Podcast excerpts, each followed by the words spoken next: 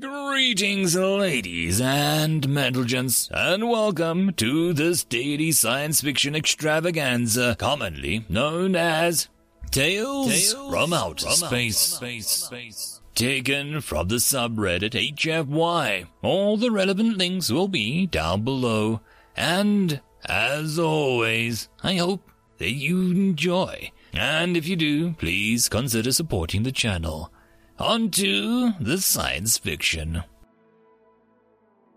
Story number one Plan Omega, written by IC What's New RP. Court is now in session. Hive mind beta intoned. Hive minds were the preferred judges of the galaxy, as they usually had several portions of their mind constantly scouring relevant statuses. The Galactic Federation has charged the human race with the use of forbidden weaponry in the defense of Planet Eden 3. How do you respond? Not guilty, a sharply dressed lawyer replied. Prosecution, you may begin. Thank you. The prosecutor, an aviatrix, was a winged humanoid with deep blues and greens in his plumage. Those blessed with the ultraviolet vision would see elaborate patterns that would flash as they moved his wings. Prosecution calls Dr. Stroika and asks that she be recognized as a certified expert in weapon analysis. Dr. Stroika has been certified in the past, cause certification accepted. The hive mind had droned. A large purple quadruped ambled down the aisle and into the witness box. Dr. Stroika, have you had time to review the data feeds from the Battle of Eden 3? I have, she nodded. Could you tell us about your findings? Of course, she said, and the hologram appeared beside her. This video is broadcast from the Missouri during the battle. For some unknown reason, the humans broadcast the entire view from the bridge of their admittedly outdated ship. She paused, and the video in the middle of some communication between the bridge and an unknown pilot. Here is where we learn of what I believe is called a call sign, implemented by humans to distinguish their craft. Humans have a tendency to call out when they fire ordnance to alert others of battlefield dynamics. This Night Witch 1 is calling out that they have fired Star 1, well, we don't know exactly what type of ordnance that is. You can see an almost immediate light as the weapon impacts the planetary shields that defend the harvester. Objection! Almost immediate is not a quantifiable amount of time. The human lawyer protested. Sustained. Apologies. We have determined that the impact occurred 0.33 seconds after our software was able to determine the launch of the weapon by the pilot. Was there anything else that you could determine from the data? The prosecutor asked. Yes, using the distance to the moon and the amount of moon visible in the screen, we were able to determine the scale. From our calculations, the pilot was approximately 1.8 light seconds out from the target. The only way for impact to be less than 1.8 seconds is if the weapons used move faster than light. Dr. Stroika explained. Thank you. No further questions. The prosecutor settled back into his perch, feeling rather smug. No questions for this witness, the human said, and Dr. Stroika left. Your Honor, we'd like to enter Exhibit B. This is a recorded conversation between Earth's President Nixon and former Admiral Hideki. The judge gave its assent, and the pair of voices came over the speakers. Marshy, Marshy, this is Hideki. Greetings, Admiral. President Nixon here. Sir, sorry to remind you, but I am retired. I understand, Admiral, but I might have a mission for you. Interested? Of course, sir. Name it, and I'll make sure we get it done. Sorry to say, but it's Plan Omega. Silence reigned for ten seconds before the Admiral spoke again. Understood, sir. I'll pass the word along. Location, Eden 3. Godspeed, Admiral.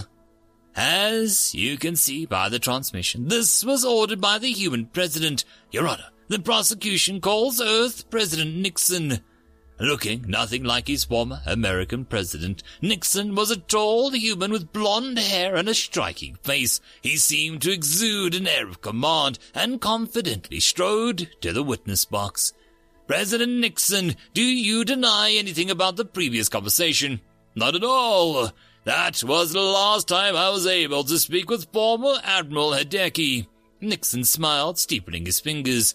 And, uh, what is Plan Omega? I'm sorry, but that is classified.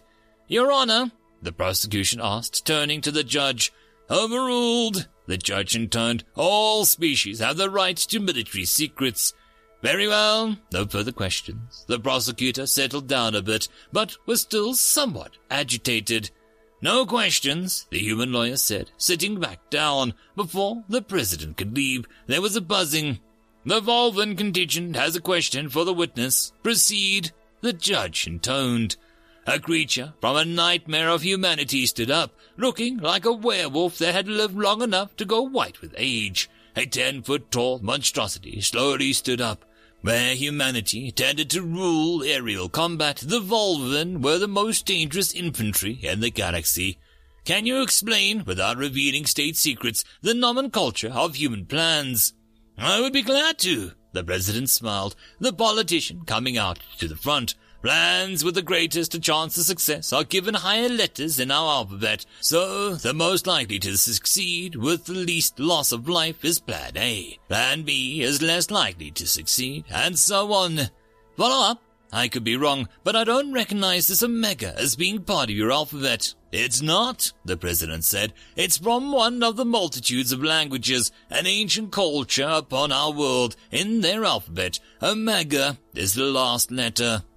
I see. So, if I were to apply your nomenclature, then this plan had such a low chance of success that you had to use the final letter of an ancient alphabet. That is correct, the president said, having gone stoic at the Volvan explained. Understood. No more questions. Prosecution rests, the aviatrix said, ruffling his feathers. The assembled delegates from various species shifted in their seats. Some were uncomfortable that there was such little evidence presented, but it was rather damning evidence. Most were happy that the trial was progressing so quickly. While the Volvan had erected a privacy field, they were animatedly discussing something. The defense would like to play Defense Exhibit A, the live stream footage from the Battle Plan Eden 3. A hologram appeared in front of each delegate so that they could see easier. Greetings! An old ancient man intoned, filling the screen. He was decked out in dress uniform, proudly displaying a staggering array of missiles on his chest. I am Admiral Hideki, broadcasting from the bridge of the Missouri in the Eden 3 star system, a system currently threatened by a harvester, a ship so massive it tears apart planets for raw materials. While they have been defeated in the past, the cost has always been exorbitant. A swarm of defensive ships and planetary-grade layered protective shields require near constant bombardment to break. At its current course and speed, it'll begin processing Eden 3 and its industrial age society in three hours. The Galactic Federation fleet will arrive in four hours. Humanity will not allow this to happen. We will hold the line to ensure that we don't sully the name of this fine ship. I am reporting a mutiny led by myself, former Admiral Hideki. We have commandeered the Missouri and have declared independence from humanity. This is now a pirate ship resolve. The view pulled out, revealing the breach of the ship that was over Admiral's shoulder. Report! Sir, the night witches are deployed and in position. Harvesters currently just outside weapons range. The main force of ships are arrayed in defensive formation between ourselves and the main target. It seems the night witches are undetected. Any response to communications? None, sir. Very well. Night witches, you are cleared for weapons hot. Fire when ready. Copy that. A voice came over the communications array. Night Witch 1, Star 1. A flash occurred on the screen. Star 1. Three seconds later, it was followed by another flash. Night Witches 2 and 3 went through the same process, each one launching two of the weapons. Report! Sensors indicate the harvester has three shields remaining, one of the techs said, everyone turning to look at the captain. And most viewers would be shocked at the age of everyone. Not a single person was under the age of sixty. Roger that, Missouri. This is Night Witch 1. See you boys on the other side. Starfall. The voice broke over the comms channel, and the Admiral snapped a rigid salute. There was a much larger flash, and the scene repeated itself twice more. Sir, the harvester's shields are down, and the target has taken heavy damage. Estimated time to reach Eden 3, 3 hours, 45 minutes. Admiral Hideki sighed and bowed his head for a second. Straightening up, he flipped a switch. All hands! This is Admiral Hideki. The Night Witches have struck and taken down the enemy's shields. It is up to us to finish what they started. Battle stations! Helm, all ahead full. Engineering, keep our shields up and prepare the present. Weapons free. Fire at will.